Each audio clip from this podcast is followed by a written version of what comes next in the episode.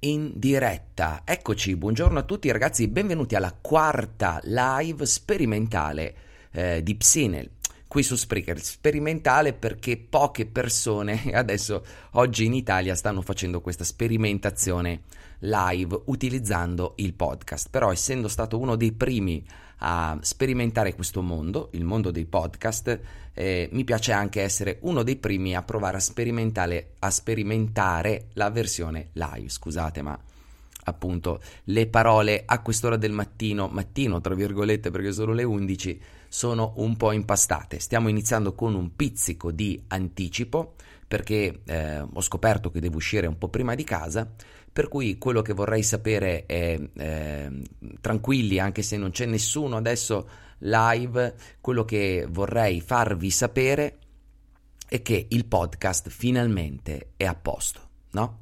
Se per caso mi avete sentito lamentarmi sui social, qui su Spreaker e altrove sul fatto che avevo dei problemi col podcast, sappiate che nel giro di una settimana e mezzo, anche due, sono riuscito a mettere tutto a posto. Ho fatto molta fatica, devo ammetterlo.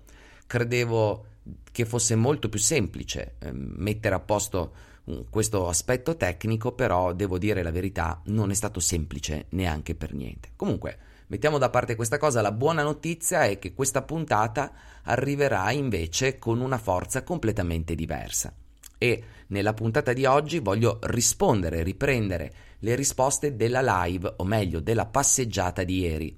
Per chiunque arrivasse qui senza sapere che cosa, di che cosa si tratta, la passeggiata non è altro che una camminata che faccio tutti i lunedì e i mercoledì su Instagram, sul mio profilo di Instagram, Gennaro Romagnoli, e da lì rispondo alle numerosissime domande che mi fate.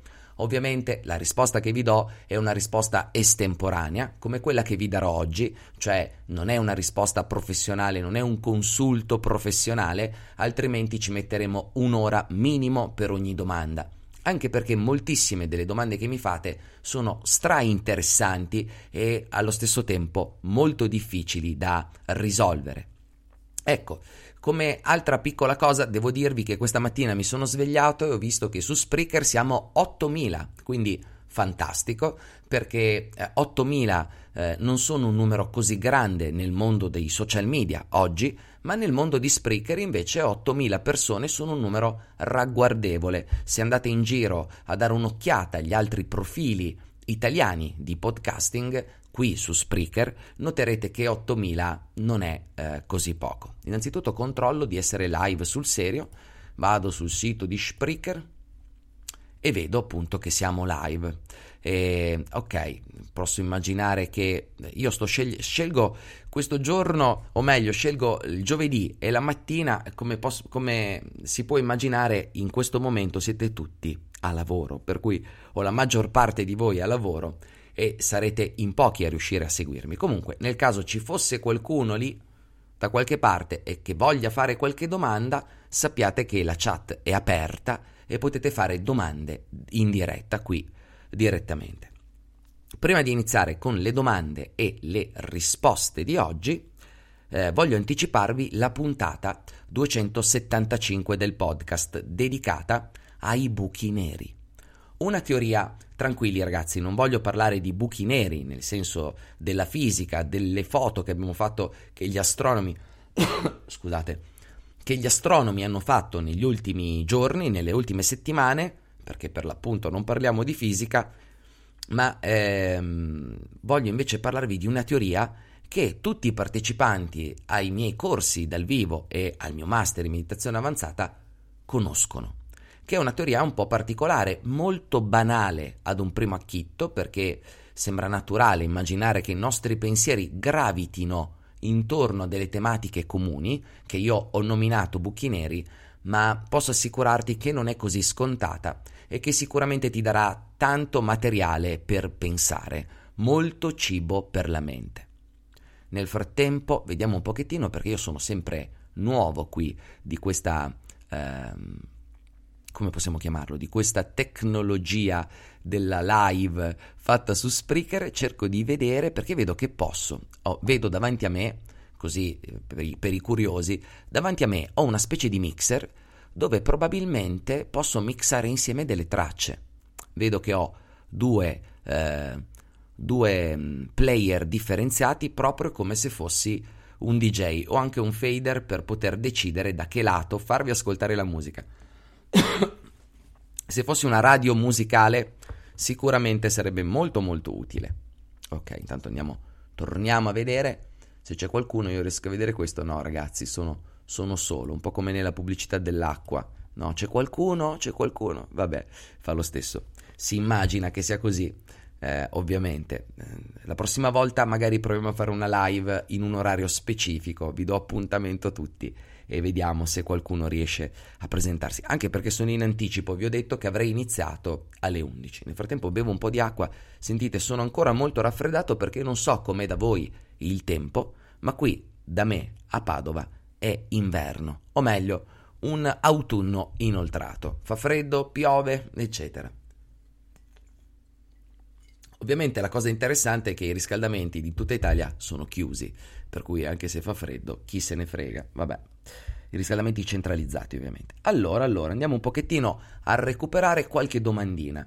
Cercherò di essere molto rapido e se non rispondo ad una tua domanda, ok? O è perché non l'ho capita, o è perché è troppo complessa ehm, ma non troppo complessa nel senso che non conosco la risposta, non potrei darti, magari non conosco la risposta, ma di solito le leggo lo stesso e poi te lo dico, ti dico guarda, non so la risposta, ma alcuni di voi scambiano eh, l'opportunità di potermi fare delle domande con una consulenza psicologica, per cui mi dicono, mi raccontano tutta la loro vita, mi mandano 200 messaggi, eh, non fatelo perché tanto non vi leggo, perché per una consulenza psicologica dovete contattarmi, eccetera, eccetera. Non è una cosa che si possa fare così in questo modo. Quindi andiamo eh, direttamente a, eh, a, a, una domanda. Ecco, questa è una domanda complessa a cui è difficile eh, rispondere, che è come uscire da un loop di acrasia.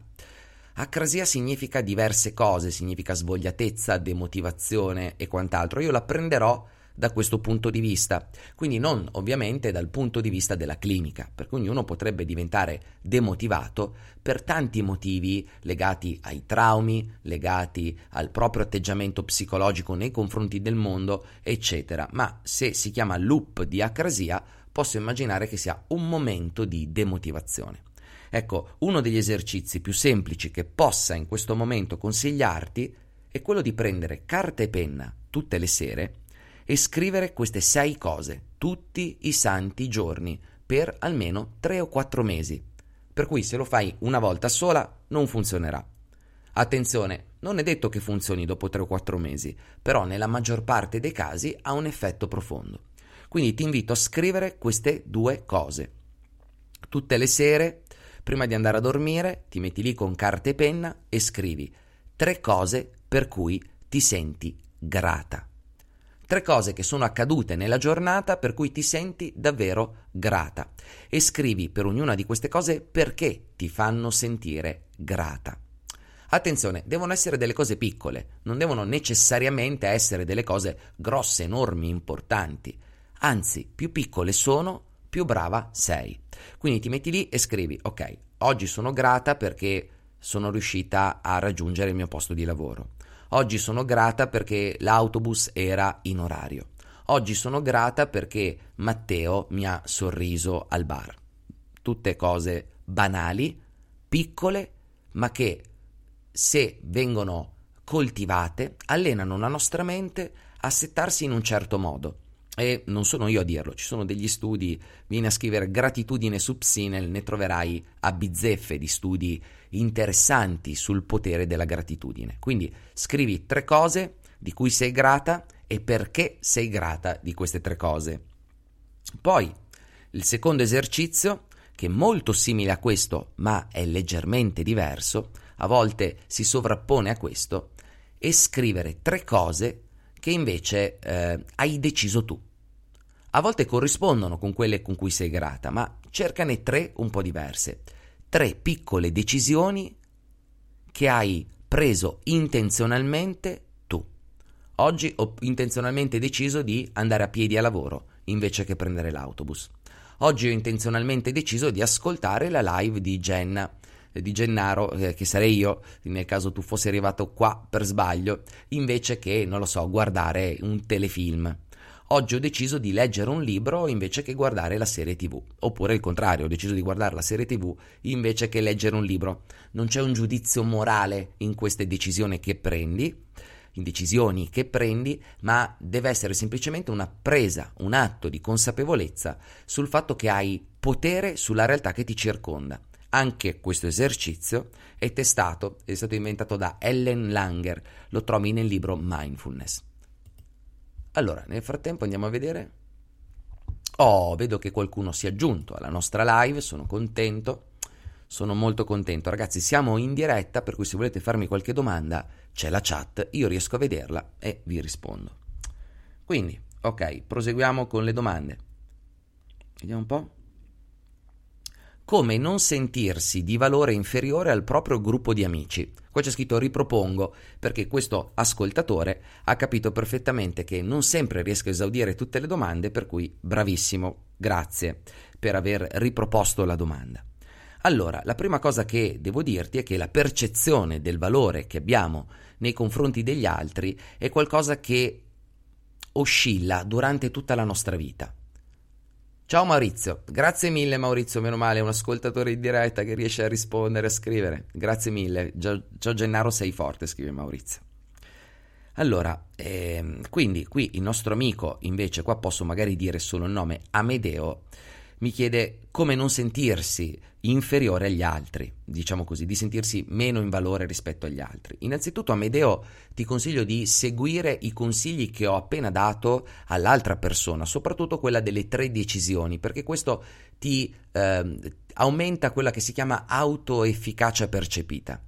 Una seconda cosa che ti consiglio di fare è di venire su Psinel e scrivere valore e valori e una terza cosa che ti consiglio di fare è, sempre su Psinel, cercare assertività. Infine, il piccolo esercizio che ti propongo è questo. Prova a dare un nome a quella sensazione che provi quando ti senti di valore inferiore rispetto ai tuoi amici. Puoi chiamarla come vuoi, puoi chiamarla anche Antonio, Giuseppe, puoi chiamarla, ma che ne so, Super Mario, puoi chiamarla come vuoi. E ogni volta che la noti, quando sei in mezzo ai tuoi amici, la noti, ringraziati per averla notata, mettila da parte e continua ciò che stavi facendo.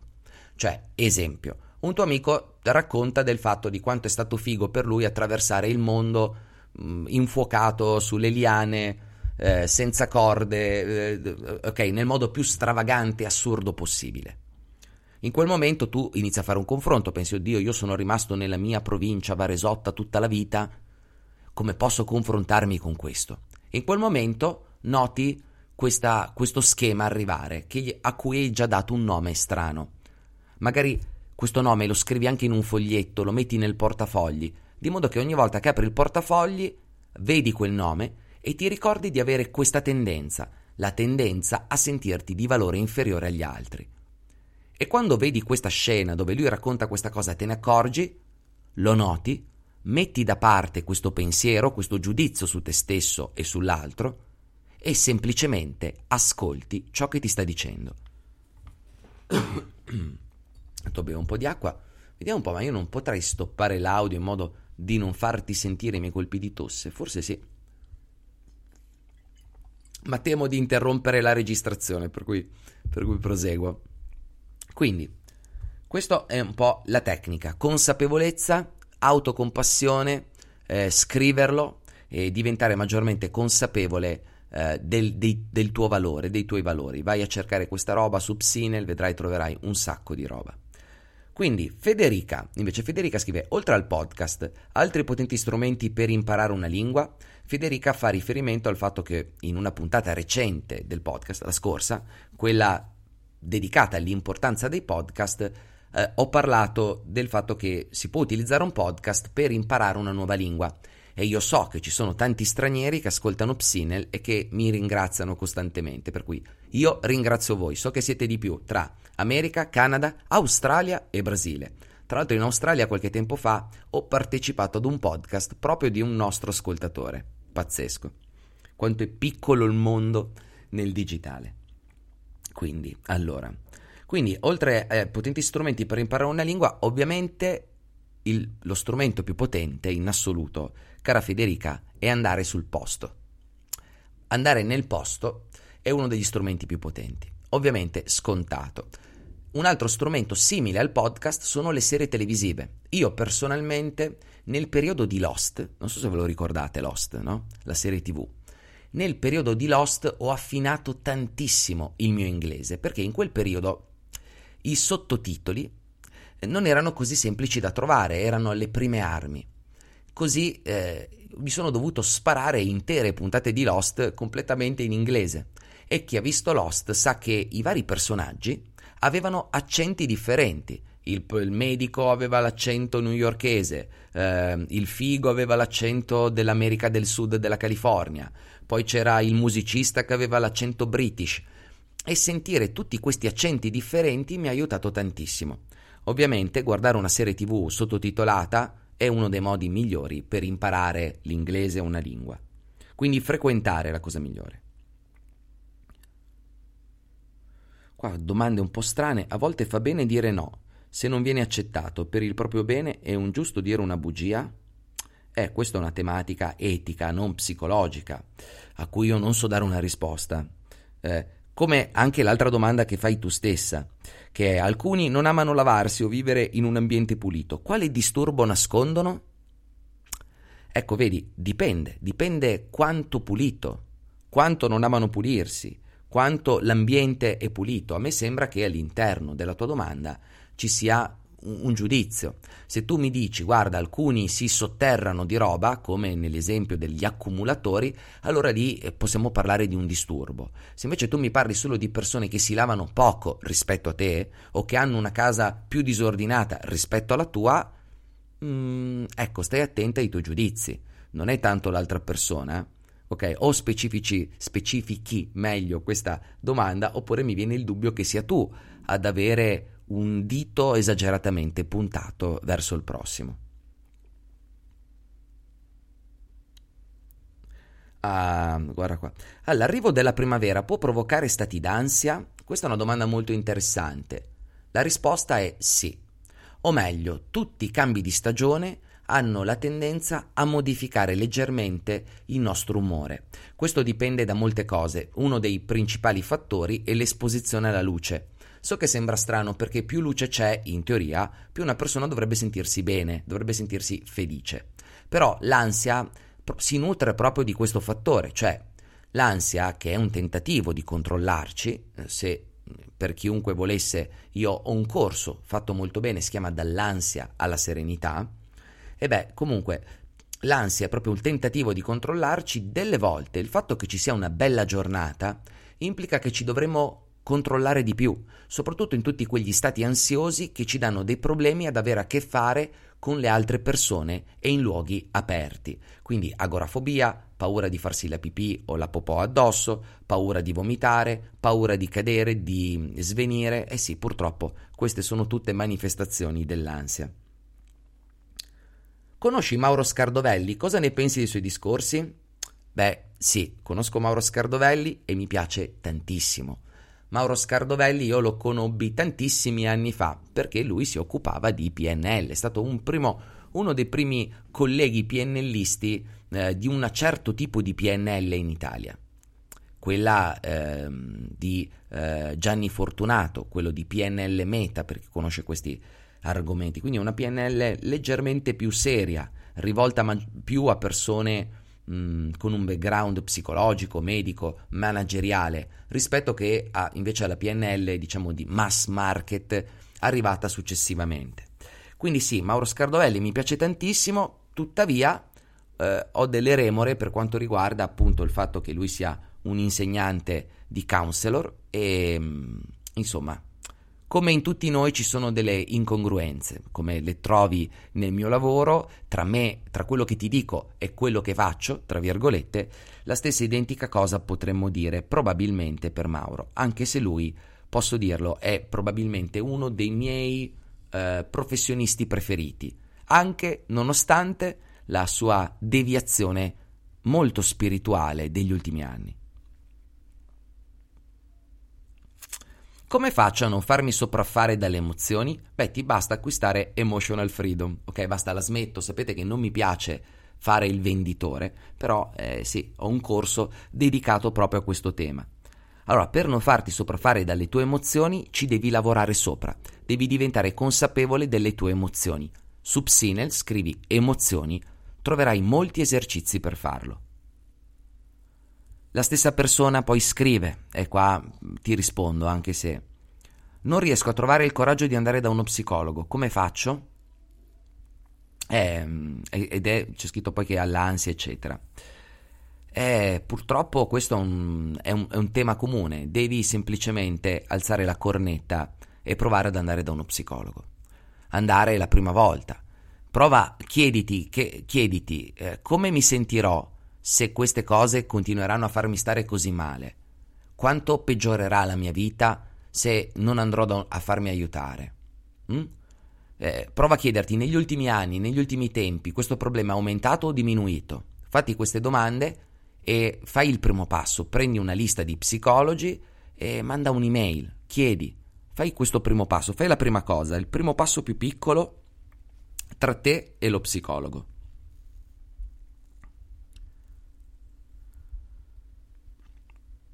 Vediamo un po', allora.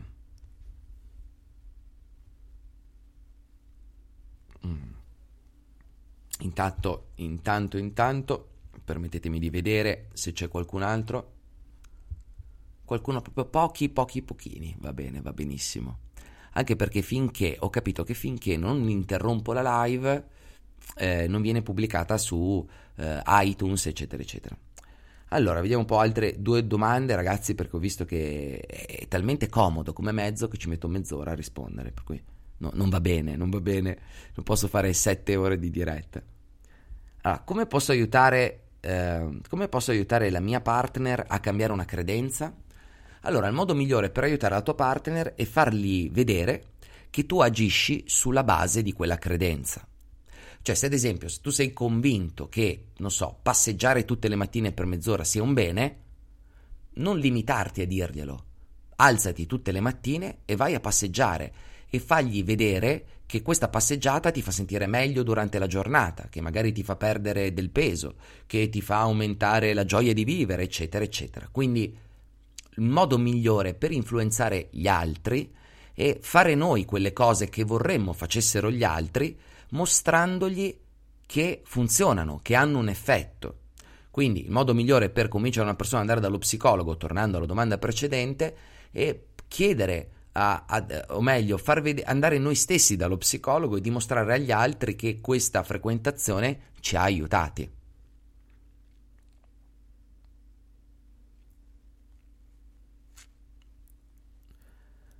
E ma, ok, come affrontare la paura di sbagliare?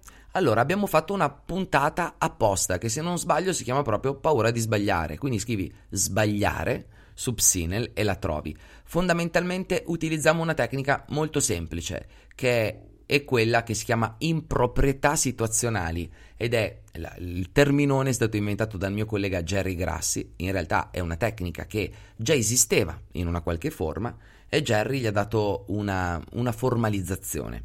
Vieni a cercarla su Psine, scrivi paura di sbagliare, ne trovi una, due o forse addirittura tre puntate del podcast. Prima di proseguire ho bisogno di dirvi questo, voi siete ascoltatori del podcast perché siete qua.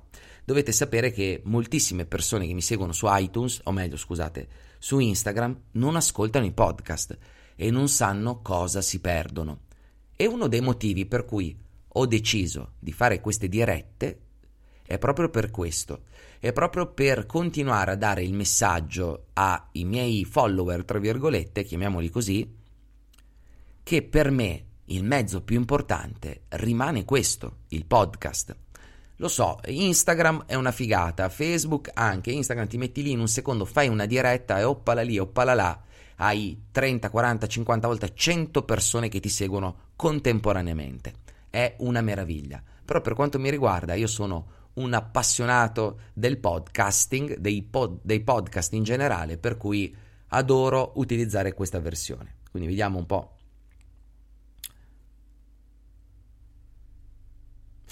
Faccio 5 minuti di meditazione giornaliera da due anni. Cosa ne pensi del tempo? Che è oggettivamente poco? Eh sì, è poco, è pochissimo.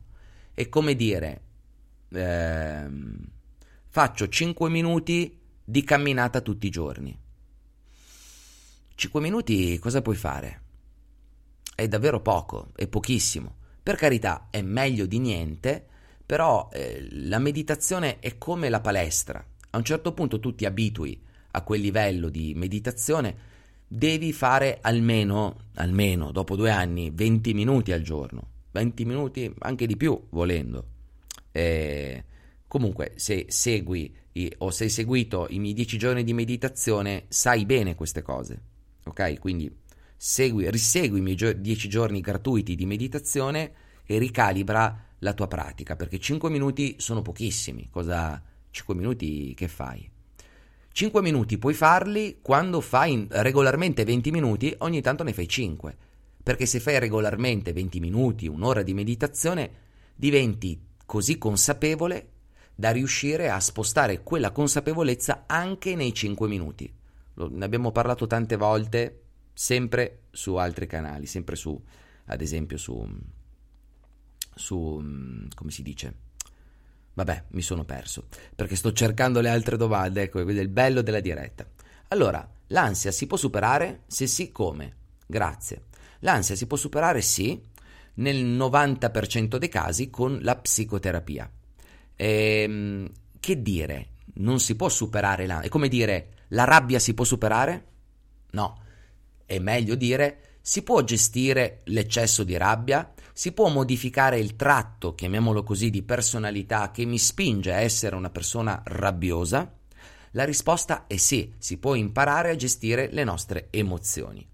Non ripeterò dall'ansia alla serenità, ma insisto nel dirti che si può fare mh, con un po' di impegno, con un po' di investimento su te stessa, non solo dal punto di vista economico, anche quello, ok? Anche l'investimento economico, ma soprattutto un investimento personale perché per superare l'ansia, o meglio, per gestire l'ansia, è necessario che tu ti metta di impegno, che tu faccia determinati esercizi, che tu faccia determinate cose.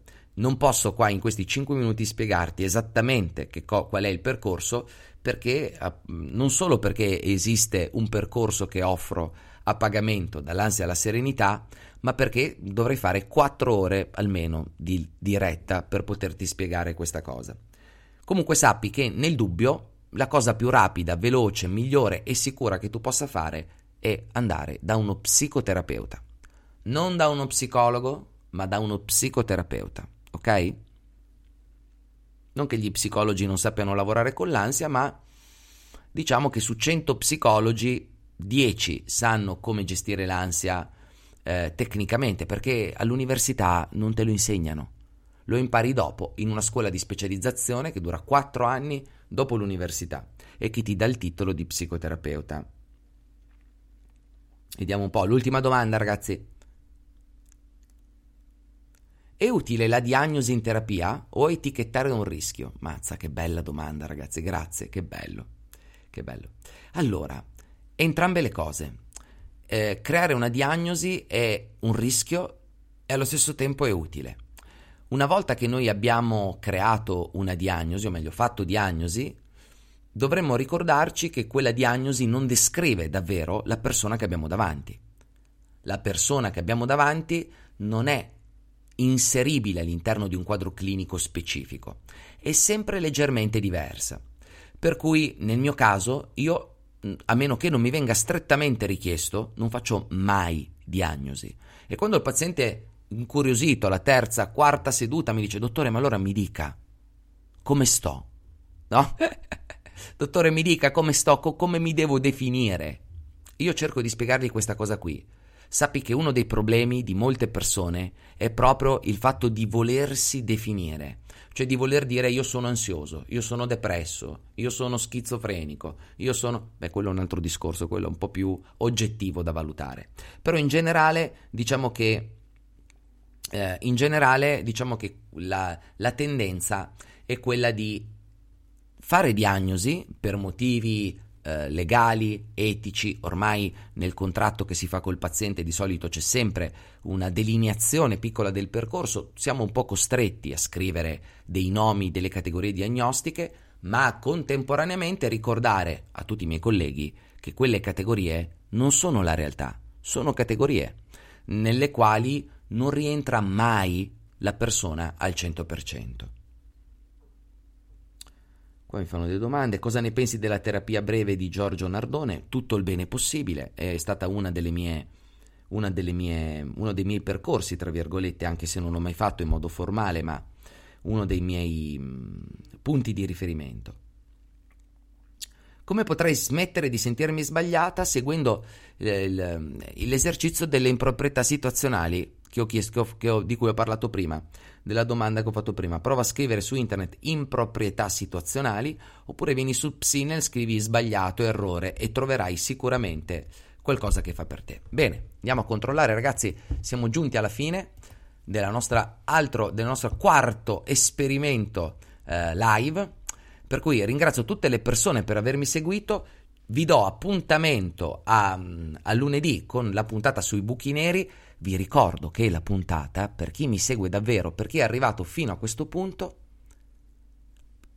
viene pubblicata il, eh, la domenica sera verso le 23.30. Il motivo è lungo da spiegare, eccetera, eccetera. Poi un giorno magari ve lo rispiegherò e magari modificherò questo orario. Comunque nel frattempo ringrazio tutte le persone che mi hanno seguito fino a qui. Se mi hai seguito fino a qui, metti mi piace e se vuoi lasciami un commento. Grazie mille per eh, questa, grazie mille per, ehm, per, per essere stato qui, diciamo così, per chi è stato qui fino adesso.